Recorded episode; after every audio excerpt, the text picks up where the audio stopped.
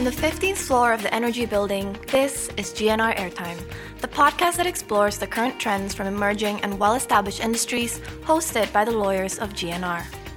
This podcast is for general guidance only and does not constitute definitive advice.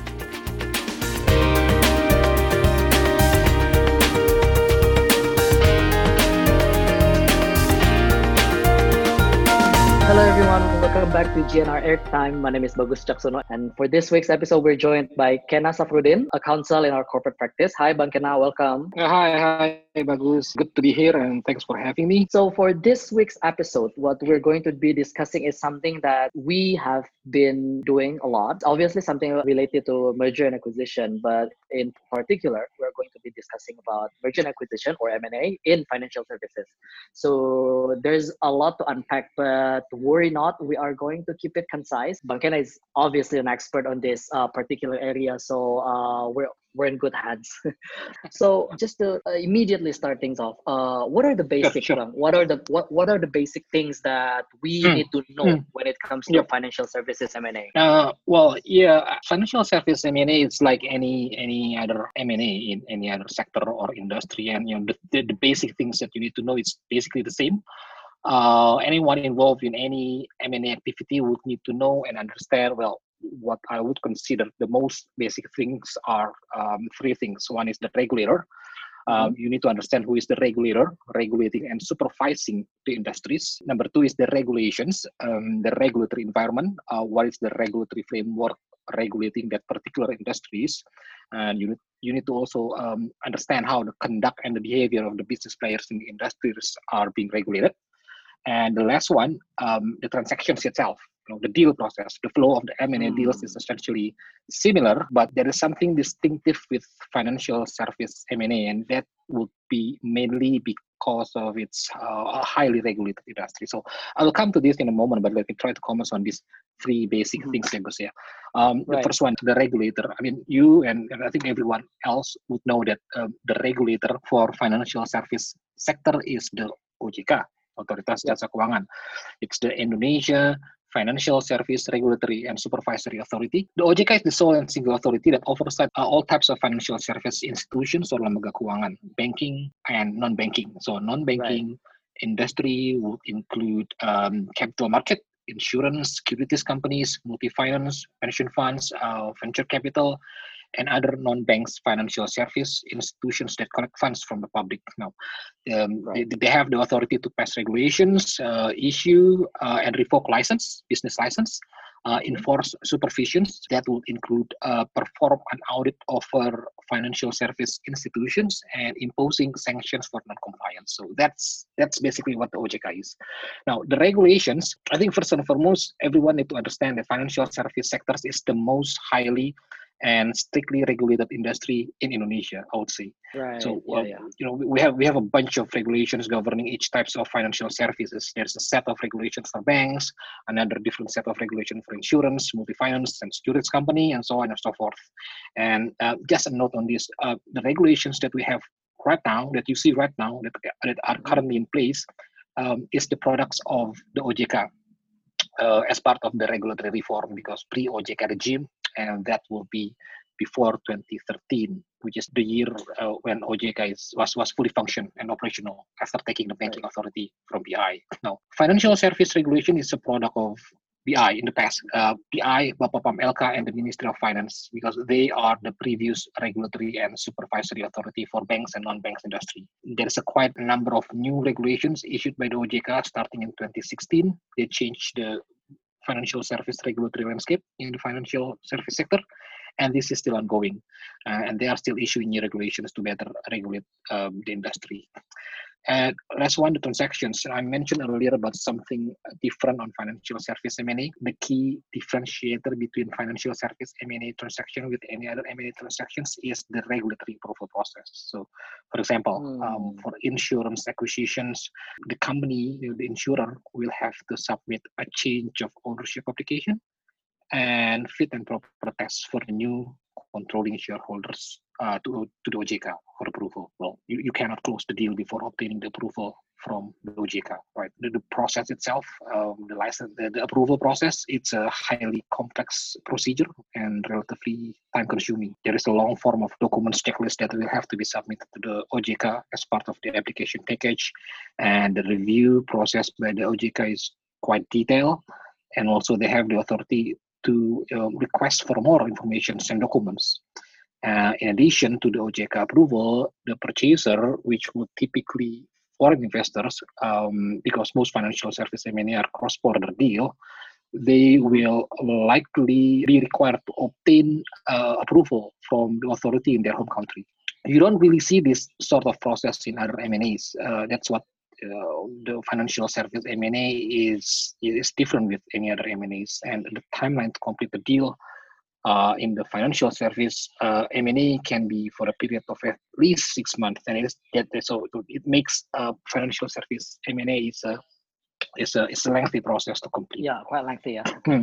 yeah. So mm. let's talk about the prevailing regulation. So uh, what are the key provisions uh, under the prevailing regulation that are that you think are the most uh, relevant for financial services M&A? Mm. So uh, on, on, that particular questions, I would say uh, I would respond that uh, basically we would have three most relevant provisions under the regulations that um, any anyone involved in financial services M&A would would know. Uh, okay. The first one being foreign foreign ownership cap right? You know, a, a purchaser, a purchaser of uh, financial institutions in Indonesia, they will need to know how much shares they can own, right? right. and, and yep, most yep, of yep, uh, most of the time, most of the time, they would like to have a controlling interest, which means more than fifty percent, uh, and right. they don't really want to become a minority uh, in a financial service in Indonesia. So, mm-hmm. um, well, the cap for insurance, multi-finance, and securities companies is relatively, relatively straightforward. Uh, it's 80%, uh, um, and 85%. So insurance is 80%, uh, the rest is 85%. Uh. For banks, um, there is a categorizations depending on the types of purchasers, regard, regardless of whether these purchasers are foreign or a local purchaser. So um, if it's a uh, if the purchaser is a bank uh, or non-bank financial institution, uh, the cap for this single shareholders is 40%. Uh, for okay. non-financial institution, yeah, the cap is 30%. Uh, if the purchaser is in the, an individual, let's say you want to buy a Bangus, your yes, cap is yes. 20%. I mean, I would love to. but I think most importantly, most importantly, uh, you know, something that I need to also highlight in relation to the cap for banks, um, the OJK, they have a discretionary authority to set higher limits. Uh, and this happens quite often in practice. Um, you know, if you if, if you see a purchaser are being able to purchase more than 40%, and even in reality, you can actually see a purchaser, a foreign purchaser, acquire 80% or 90% of shares in listed bank in Asia. That is possible, and OJK do they do have a, an authority to to set a higher limit uh, beyond the cap, and typically um, they apply this discretionary authority if the purchaser uh, is willing to commit to purchase the second bank you know. So uh, they will acquire the first bank uh, the ojk will allow them to acquire more than 40% let's say 90 or 80% but they need to commit themselves to acquire a second bank uh, which is you know can be a small size bank or a medium sized bank and they need to consolidate right? So they need to merge the two banks. So this is actually um, the agenda of the ojk uh, for consolidations of banks so uh, it's kind of their uh, intention to have uh, less bank in Indonesia, and they're giving away this incentive for a potential purchaser who is willing to uh, to invest in a bank in Indonesia more than 40%, uh, but with the condition they should uh, acquire another bank, a second bank, to be further consolidated. Consolidate those banks. Mm. Yeah. Okay. So that, that, that, that, will be the first uh, uh, most relevant provisions. The second one would be uh, about the controlling shareholders and the fit and proper test. So uh, what we call the fit and proper test or FPT is basically uh, a benchmark used by the OJK to assess whether certain key parties of financial service institution is suitable to perform its function as a key parties of the financial mm-hmm. service institution. So that's basically it. And the term key parties would include controlling shareholders. So effectively, uh, in order to become a controlling shareholders, a purchaser uh, who acquire a controlling interest will have to pass the FPT and obtain FPT approval from the OJK. And generally, controlling shareholders would mean a party that acquires 25% shares or more, or uh, acquiring less than 25%, but that party has the ability to control the financial service institution. So, uh, for example, in banking uh, in banking sector, if a certain shareholders have the ability to nominate a director, but they don't have 25% or more, they, they, they have actually less than 25%, that particular shareholders can actually be subject to, to the FPT approval process. So that that would be number two, uh, most relevant provisions. Um, last but not least, uh, number three is about the single presence policy or the SPP. So uh, the SPP uh, provisions generally say that the party can only be a controlling shareholder in one type of uh, bank or non-bank financial service institutions. So in the banking industry, uh, one controlling shareholders can only have one commercial bank and one Sharia-based bank. Right? Uh, if if it acquire another commercial bank or another uh, Sharia bank, um, resulting that um, this particular party owns more than one commercial bank at the same time or one Sharia bank at the same time, then that party must consolidate. So that's essentially what the SPP is. You need to you, you can only have uh, one business in Indonesia, one type of business. Um, in banks, it's either commercial or Sharia-based uh, banks. In the insurance industry, um, a party that is a controlling share, shareholders, they can only own one type of insurance company. So they can actually own one general insurance company and one life insurance company. if they acquire, yeah, yeah, if they acquire um, another uh, insurance company uh, within a similar line of business, then they need to consolidate. So, how active is the financial services M&A in in, in Indonesian market? Yeah, well, it's quite active actually, um, and it's mm-hmm. mainly because of the level of competitiveness in the market.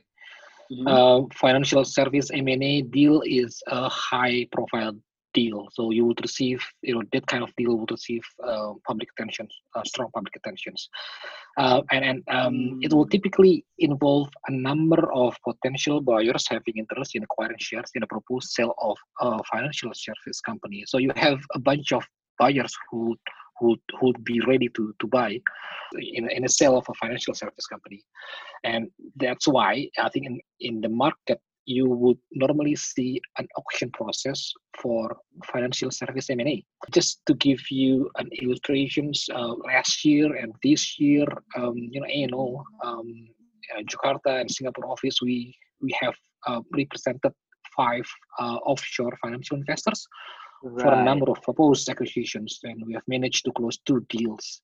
And this is only for banks and insurance M&A.